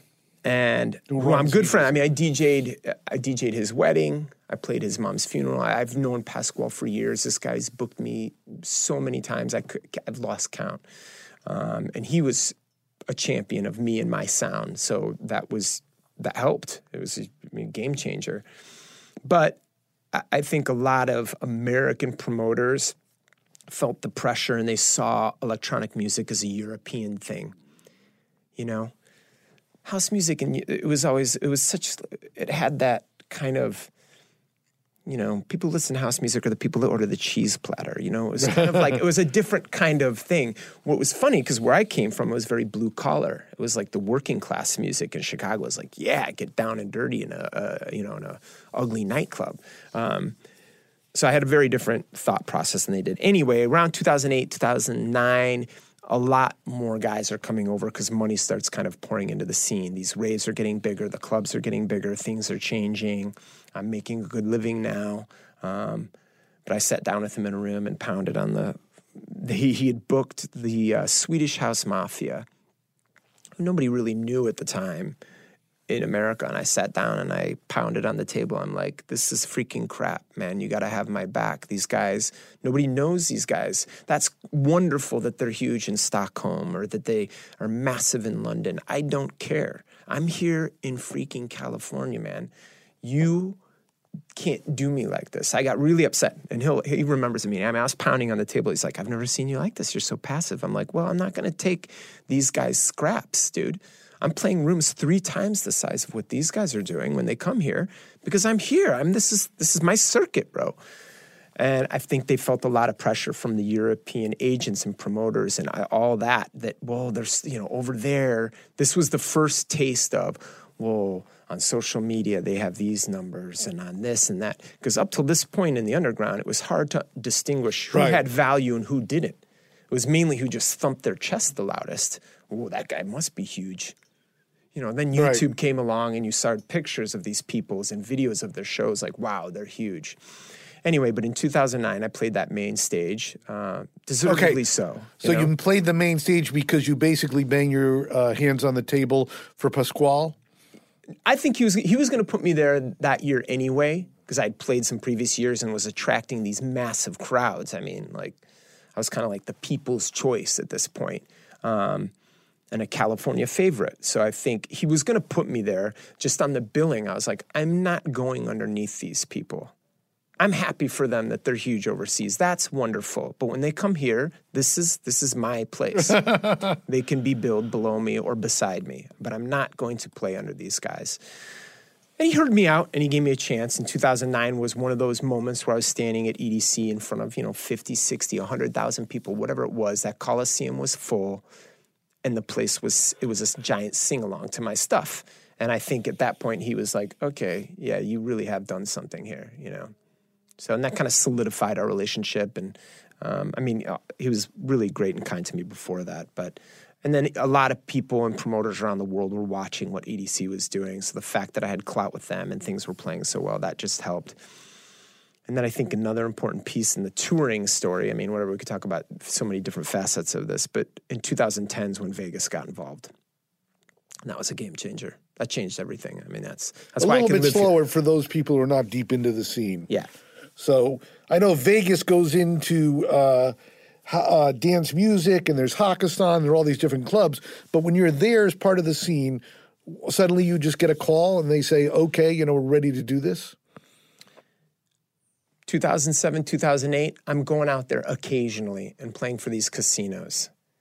And s- some shows are good, some shows are not so good, but it's different because everything is hip hop. It's all radio, right? Up to that point. And then I show up and I'm playing stuff that these clubs, people have never even heard this stuff. Like, what is this? You know, it exists in the underground. But it was working because I'd have enough fans at this point. And I'm close enough to LA. People were coming out and they'd fill the club and they drank and it was a party. Um, so Vegas got interested in the music pretty quickly. In 2009, Steve Wynn and his team called me up and they said, We want to build a pool and have an outdoor pool party. And I'm like, Hallelujah. Let's do this. And I said, I got a better, they want to, they're like, we want to book you once a month during our peak season during summer. And I said, I got a better idea for you. From Memorial Day to Labor Day, I'll play every Saturday for you guys and we'll make it a thing and we'll brand it. And they're like, yes, this is what we want. Perfect. Let's work a deal, whatever. This is happening. I mean, there's only one other pool party in town at that point. It's rehab, but it's very, uh, it's hip hop. It's a hip hop driven, like it's very urban. So nobody is doing this in this country. But I had been to Ibiza several times and I'd seen how these guys were doing it. And I'm like, man, if I didn't have to fly all the way to Ibiza, because that's 24 hour travel door Right, to right. door, I'm like, this changes my life if this works. And I remember coming home from the meeting. I flew back home. They showed me the big pit in the ground. This is where we're digging the pool and it's going to be cool. And we want it, you know, we want it very European. We want it, we want it cool. We want it chic. Play your cool house music, you know? Anyway, we open up that Memorial Day, 2010, and 5,000 people are inside, and there's probably another 10,000 people lined up down the block. And that town had never seen anything like it. Still to this day hasn't. I mean, it was just like dynamite. A, an atom bomb went off on the. On the I mean, dude, it just changed. It was just a massive shift from, whoa, we've got hip hop to like this kid from San Francisco can show up and attract 10,000 people and we can ring a million dollars. How much are we paying this guy? Okay. And everyone was flush with cash. Um, so I was there that summer and it was just, I mean, dude, grins from ear to ear, the staff, the owners, Mr. Wynn was my buddy. I mean, it just, everything was firing on all fronts. You know, four gigs into it, I'm like, okay, we need to readjust some things. I need to get paid some more money, you know? Uh, and at this point, I have an attorney. Right. Um, Ed Shapiro, great guy, has been with me almost since the beginning. Um, and he's, he's the longest member of my team, I should say 17 years I've been working with this guy. But anyway, he, uh, you know, he really helped me out in that. My, you know, agent and everybody kind of rallied behind me. And I think we knew that that summer, I'm like, because if something works in Vegas, every casino is going to copy it. Right. Of course, they can't make be making tens of millions of dollars and have people not rip off the idea. Not in Vegas. So of course, that next year, more and more stuff showed up, and then you know, Cosmopolitan came online, Hakkasan came online, and I mean, they just were buying talent like crazy. And what happened is there's so much competition, and there's only a few artists, so the fees just went through the roof. I mean, it was just yeah, I could move from San Francisco down here. I was already feeling that because I was writing and producing a lot of stuff in 2009. I moved down here in 2009. I wanted to be closer to LA, and I had a studio in Santa Monica, and I was commuting from Orange County. I couldn't afford LA, so I was living in Orange County and commuting back and forth. Um, but I knew things were changing, and there was there was a shift uh, musically because I was doing all these remixes, and then six months later, versions of that remix with a new song were showing up. That production style was going closer and closer to the radio. So I'm like, I got to be in LA and be closer to this. Even if the DJ thing kind of craps out because Vegas wasn't locked in yet. Right. I was like, I could produce people's records. I mean, wow, you know, a little teeny bit of a Madonna record or a Beyonce record is gonna that will take care of us. By these producers, they're they're listening to my remixes. I know they are. They have to be. It's too close stylistically anyway, that all kind of happened in a very quick time that Vegas came online. I moved down here and yeah, it changed my life. I mean, even to this day, Vegas accounts for about 40 to 50% of my revenue touring wise. I mean, it's a it's a large number. Okay, so how often do you work in uh, Vegas? Um this year I'm doing a little over 30 shows, 35 shows, something like this. Okay, and you're working where in Vegas now? Um, I'm with the Hakkasan group, and that's uh, Caesars, Omnia, um, Hakkasan, the club. Uh, uh, Wet Republic is at the MGM. So they have, you know, they manage multiple clubs there, but I kind of rotate between those three venues. And at this late date, how's business for them? It's cooled off a little bit. I mean, we're talking about 2010 where it was Right, of bananas. course. So then every club opened up, and so now you've got, you know, 12, 15 clubs on the strip and, you know, six pool parties, eight pool parties, whatever it is. So everyone's doing it. So when I say it's cooled off, it's cooled off for them. For That's me, it, it, it's it's as wild as it's ever been. So pay for you, because I know from talking to people in the business, pay for you has stayed the same or gone up. it gone up. I kind of hit a ceiling about three years ago, but it's essentially stayed the same. They got a little bit smarter. Used to be in a locked in fee. It didn't matter if five people there or 500,000 people were there. Now they've built in bonuses, so they've hedged their bets a little bit um, just because the clubs kind of got smarter and started talking to one another and Right, like, right. hey, what are we going to do here? we can't pay for these guys, you know? It Doesn't matter if 5,000 people show up. We're not, you know? Right. Because it just became more competitive. There was more real estate. You know, there's more tables, there's more clubs to go to, and you know that lowered the entrance fee for the, the patrons, and it changed it a little bit. We'll pause here for a brief moment and get right back to my conversation with Kaskade. You know, I'm primarily a writer, and you can read my work at lefsetz.com. Sign up for the newsletter or just read it on the blog if you don't want to get your inbox blown up. In addition to following my commentary on music, tech, and the world at large, as well as my personal life, you'll be the first to find out when we've published a new episode of the podcast. Go to lefsetz.com and sign up for the newsletter. You need a friend in your inbox to compete with all the spam. I know you'll enjoy it. Now, more with world famous DJ Kaskade, recorded live at the TuneIn Studios in Venice, California. Okay, so in that 10 year period, from when you start with Vegas to now, what else changes for you? Um, I think the music just continued. I just continued to be an album guy, and there were there weren't many of those in my world. And a song guy, you know, I sticked with my original kind of 2002 2003 idea, and everybody kind of came around to that. Like EDM was kind of centered around that. Like, oh, it has to have a vocal. This could potentially cross over to radio. That was never my thing, and I don't really particularly write like that. I've never had any radio success. Um, I still kind of write for a nightclub. I don't know. Uh, it's a hard lane to get out of, the hard thing to change my mindset. But I'm I'm comfortable with that. That's fine. Um, but um, yeah, so I just continue putting out records and my fan base grows and grows and grows. And social media, with the onset of social media, I, I mean, dude, I could talk directly to the people where before I had to go to St. Louis to meet my fans and play in a club and fill a club. Now I can get on Twitter, I can get on Facebook, I can send a direct message directly to them. I'm coming here, and it So- really helped me. So, to what degree do you participate on social media? I am, it's nauseating how much I'm on there. I apologize to anyone who follows me, but um, I think it was so important because we have no other way, people in my, my world, there's no other way to broadcast the message. Like, hey, I'm playing a club here, I'm playing a festival there. It's important for me to talk to these people.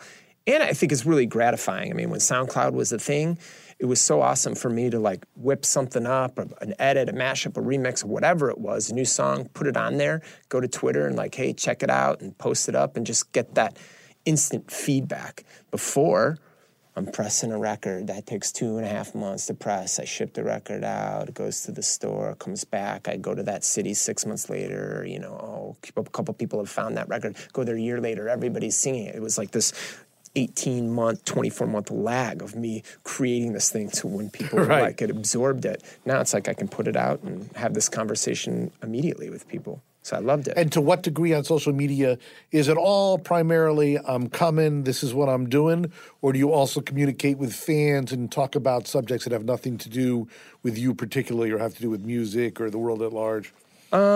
I talk about a lot of random stuff. Um, I let people into my world somewhat.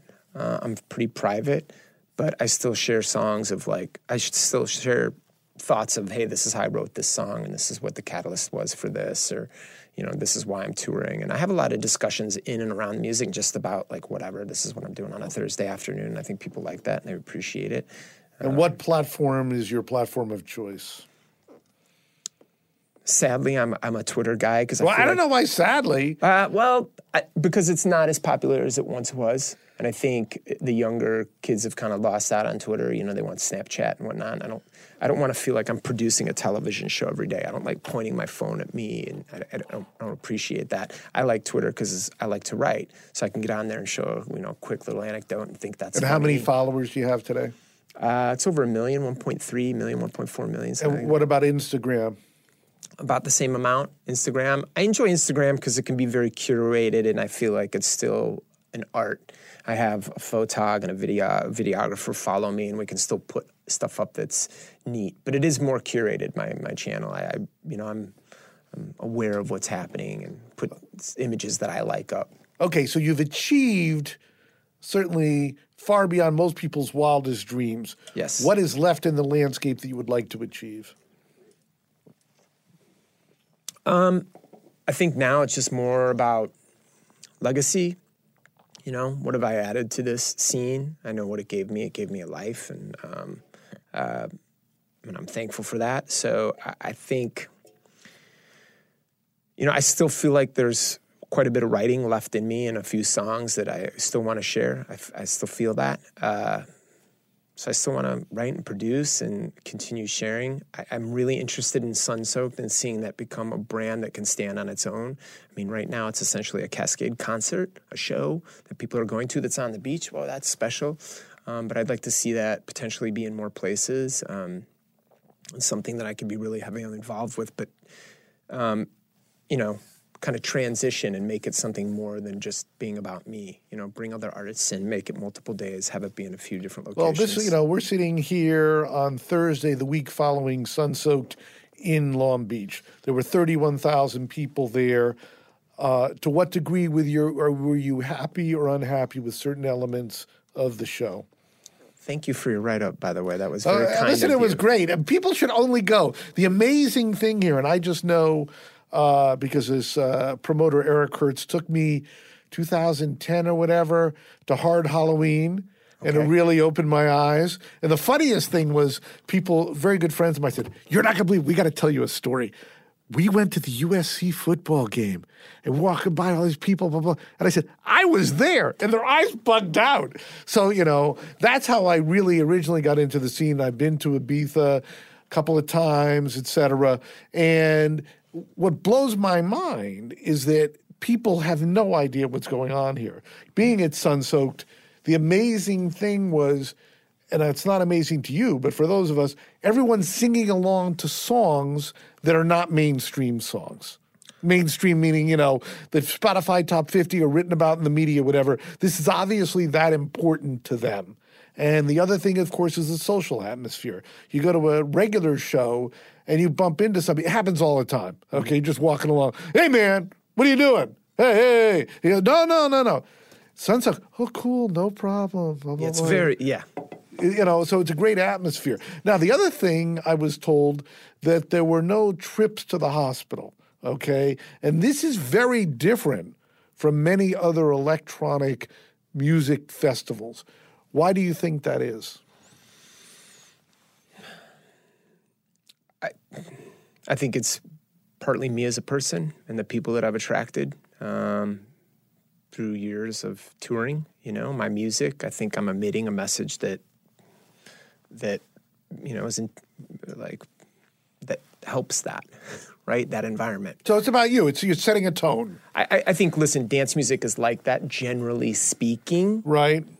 But then i think i'm one of those guys that's in front of that kind of leading that charge I like to think of myself as that anyway. Um, you know, I've been very, very fortunate with my live shows. I've done, I mean, to my knowledge, that's the largest like single act ticket sales of anyone in my world. Certainly in North America. I don't know about Europe, and I can't speak for some of these other places. But I mean, thirty-one thousand people. This is this is insane.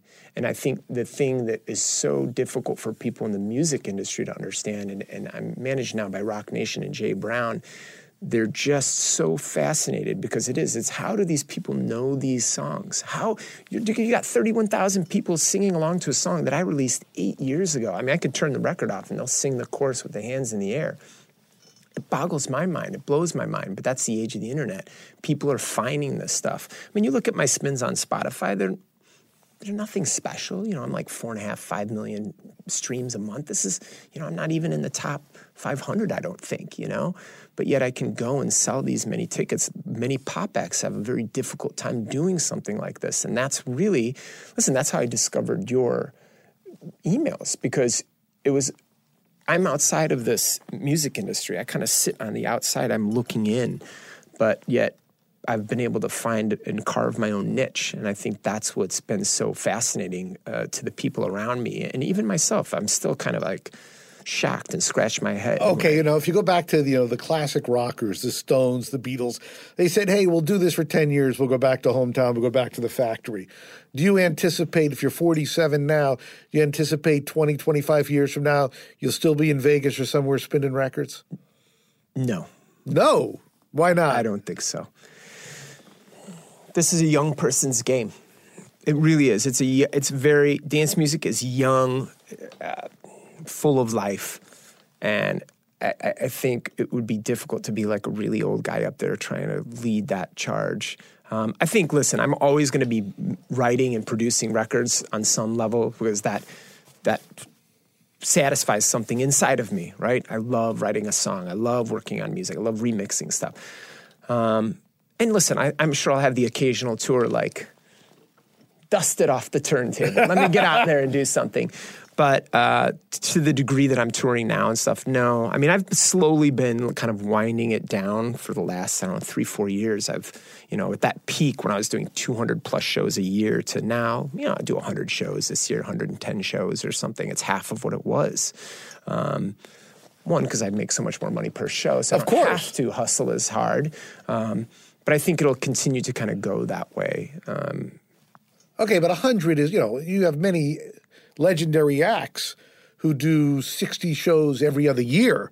So 100 shows is still a lot of shows. yes, it is. Okay. Not in my world, but yes, it of is. course, of course, you're a DJ, Yeah. but uh, anybody as they become more successful, because we know. I remember, I think I was talking to Metallica. They went all went on the road one year, and they all came back and got a divorce. You know, you're on, you're working so hard on what you do, your life completely changes. So when you get to the point you want, you get to a certain point, you want a life work balance, but that does not necessarily mean you stop working.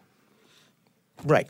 I agree with that. Okay, I mean, you, you said 20 years from that. That just seems like a really long time. Okay, well, I, I, you know, I, that, I think what you're saying is with the classic rock acts, they couldn't even imagine, especially, you know. Okay, a couple further questions. Yeah. What's it like to be on stage when, and don't forget, I mean, you know, but people listening in, dance music, it's a very active audience. They're not sitting passively. You don't have to wait for the song to oh, end Oh, to get applause. What's it like being on stage in front of that many people, getting that reaction, having them in the palm of your hand? It's insane. I mean, it's impossible for me to describe. It's the energy flowing through me is crazy. It's very difficult for me to sleep after a, a show or to calm down. It takes a while. I mean, dude, I've, I'm, it's electric. I, It's, funny you say that because people, you know, people always say their criti- criticisms of musicians. You know, going to a minor one would be, well, they date models. Well, models have the same lifestyle. You know, traveling around the world, staying up all night, whatever. The next thing is, well, why do they all do drugs? I know you don't do drugs, but I always say it's very hard. You know, you're loved by 20,000 people in an arena.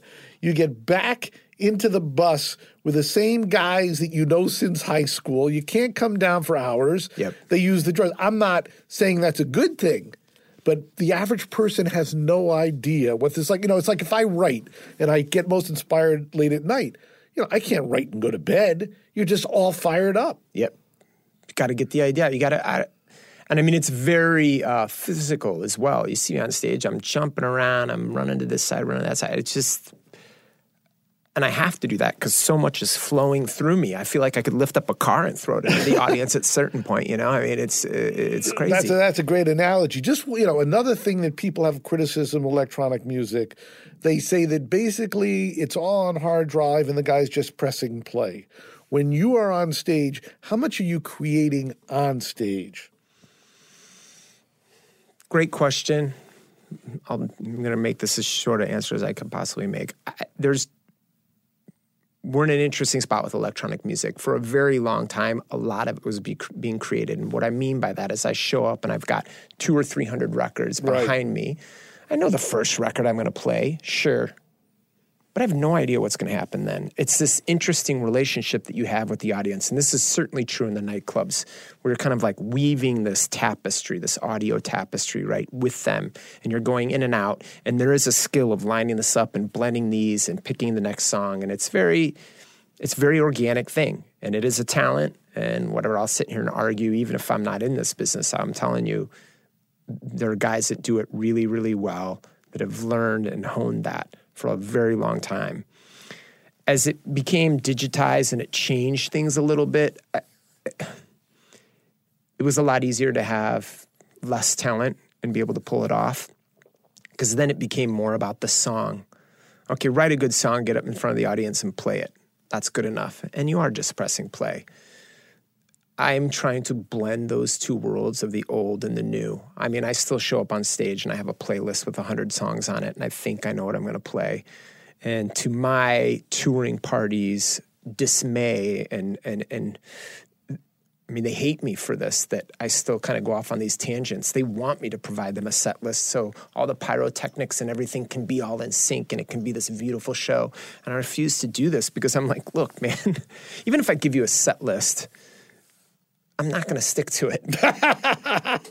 then it would be no fun. Then for me, well, and, I came up in a time when that didn't exist. I mean, I toured for 10 years by myself. Right. Like I did whatever the hell I wanted to do. You know, like I didn't have to answer to anyone. So they hate me, you know, 24 hours at the gig. They're like, what are you starting with? You know, what are you going to do? And I'm like, okay, I think I might start here, and I'm pretty sure I'm going to end here in between, you know. But the guy, but what we've discovered is the guys that do the best with me, they just go and play every show with me. So as I incorporate new mixes and finish new songs, and I can incorporate that in my show, and they're heard, they're familiar with it, and so they become as seasoned as I am, and that's the best way to do it. Instead of these guys just showing up at the big shows, they're there at the big shows, the small shows. I'm playing 500 people. They're there. They're listening to it. They're working the video, the lights. So. And what about the health of the scene at this point? Uh, I think it's great. Uh, it's kind of broken into two things. So there's kind of like a pop lane where you got David Guetta's and Calvin Harris's that have taken dance music and opened it up to a wider audience, which is awesome. Um, and that angered some of the people when we were all in one scene, when we we're all just one group of guys but now it's kind of fractured and the underground has become like all ships rise with the tide, right? So even the underground is much bigger and, and, and more profitable and, and healthier because this pop stuff is there. But I think it took a moment for people to realize, like, oh, that's them over there. That's the pop stuff. And this is us. We're the underground. So they're kind of separated now. Before there was that weird period of time where we are all together and well i don't like them and that guy doesn't like this but now they've kind of they've gone their separate ways and there's a divide between them um, which is weird because i kind of coexist in both worlds i mean i'm over here straddling the, the fence um, what would you like to have a radio hit sure okay. yes so whenever you sit at home saying you know whatever your process is, whether it be uh, premeditated or after the fact. Well, this might this might work. Are you still stri- Are you striving to reach that pinnacle? Uh, yes, for a few reasons. One, now listen, I've done a lot and I've written a lot of music right. over 20 years. So now, in the last like three, four years, as I got signed to major labels and went out of the indie scene, I mean, before I used to turn in an album and it was, here's the track order. I mean, it wasn't, they didn't give me input. I was like, here it is then I signed with Warner and I had an A&R signed to me and he's like, listen to the songs and giving me feedback and hanging out in the studio. And I kind of liked it. I was like, really? this is cool. Why not? Five years ago, I would have told him to F off and get out of the room. But now I'm like, cool, man, you got some ideas. What's up? You know, I've been around, I've written a song. I don't need, it's not about ego for me. I'm kind of like, just make something cool and have a good time. So I kind of had to check myself and, and rearrange how I thought about the process and not only that, now it's like I feel like I'm such a part of what the sound of what modern dance music is. I feel like songwriters come in and pitch me on songs. I'm like, wow, did you uh, do you know this song by me? Because this is very similar to something I wrote five years ago, or seven years ago, or ten years ago. Oh my gosh, I love that song. Yeah, I can see the influence there. So to me, it's cool when other songwriters come and want to work with me. Where before I was closed to that idea, now I'm like, oh, let's collaborate two minds, three minds are better than one. I've, I've kind of learned to enjoy that process. Now, the part about do I want a radio hit? It's more about me because it, in this independent world where we could try and be like this person's worth this much or this guy's worth that much goes back to that conversation I had, you know, a long time ago with Pasquale. I deserve respect right. here, you know. Um, there's still a lot of guys that oh well we're going to bill him here or bill them there okay then just don't include me on your festival i'm fine i don't need your Right. $250,000 although that's a lot of money. Right, I'd of be- course, of I'd be playing for cheeseburgers Right, right. you know? But to me it was like I don't I don't need to be a part of that that that guy that you're putting on ahead of me or claiming that he has more value. I don't I don't subscribe to that. Cool. You know? And so for me the touring numbers became a really big deal uh, and I understood when you know the Swedes and all these guys came around. They're like, "I sold out Madison Square Garden." I understood why they did that because they're trying to, you know, put their value up to these promoters and show them things. And so for me, when I come back, I mean, dude, promoters around the world right now in country are emailing me. They can't. It can't be thirty-one thousand people. You mean thirteen thousand people? Really? oh, I had a promoter. I'm not going to say who. Right. He's when I told him 31,000, he's like, "You mean 3,000?" I'm like, "No, this is 31,000 paid people." Guess what? With another couple thousand jumping the fence and probably a couple more thousand on my guest list because Right, it's right, LA. right. I mean, this is the 35,000 person party we're having here. This is a show that we're, we're creating waves. And those those moments, because to me, whether it's 500 people or 50,000, it's more about success and not having to answer to the promoter and prove my value to them. So for me, the radio hit is like, it's here nor there, but I can't stand answering to these guys that are like, oh, well, we're gonna put this kid who's 18 on in front of you. And I'm like, no, you're not. No, you're not. Cool, I don't have to play your party, dude. I'm busy that day. Well, certainly in a cutthroat business like this, but traditionally, traditionally is a funny term to use for over the last 20 years, but dance music has waxed and waned in popularity outside of its core audience. yes. Do you think that it will continue to grow or go back to base, or do you have a viewpoint on that? It's going back to base now. We're in the middle of a shift. It's going back to base, which is cool. It's fine. I think there's a handful of guys that it doesn't matter. They're just part of the pop cultural landscape. Right. Um, so they've kind of risen above that. Here in this country, I'm very fortunate to be part of that small club of guys um, and girls. I think there's a girl in there somewhere, maybe. I hope so. I'm not touching that. No, right. Um, but I think we'll we'll make it through, and I think the underground is strong as it's ever been. But it's it's weaning because every listen, everything's hip hop right now, and even a lot of successful dance songs have to have okay, we got to have a verse from G-Eazy or this or whatever, and it's becoming more, you know, lab created music, right? Right. Everyone's got to have an opinion and make this and make that and make this and me, I'm kind of like comfortable just sitting back doing what I've always done. Sure, the pop pit, yeah, cool. I'd take one of those. Cool. Am I listen to? Am I open to listening to somebody else's ideas on what I should be doing? Yeah, sure. Is most of it a waste of time? Yes. like I'm like because I'm perfectly comfortable with what I'm doing. But if somebody's got a great idea and there's a brilliant songwriter out there, I love good music and and, I'll spend a day in the studio with them and you know maybe some magic comes out of that. Well, this is a whole nother podcast getting into the creation and the scene, but you've been listening to the Kaskade on the Bob Lefsetz podcast. This has just been fascinating and edifying just to hear. I mean, people have no idea. All they see is like the Forbes list of successful DJs. They have no idea of the hard work that's put in, and especially in your case, that you were attracted to the scene when there was barely any scene to begin with, when you were growing up in Chicago, and to use the old cliche that started in music businesses in every walk of life now, you paid a lot of dues. So you're at the pinnacle, you have a smile on your face.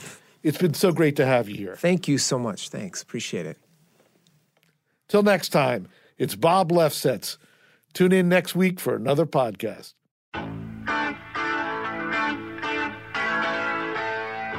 That wraps up this week's episode of the Bob Lefsetz podcast, recorded live at the TuneIn Studios in Venice, California. I hope you enjoyed my conversation with Kaskade as much as I did. What'd you think of the interview? You can email me at bob at lefsetz.com. Till next time, I'm Bob Lefsetz.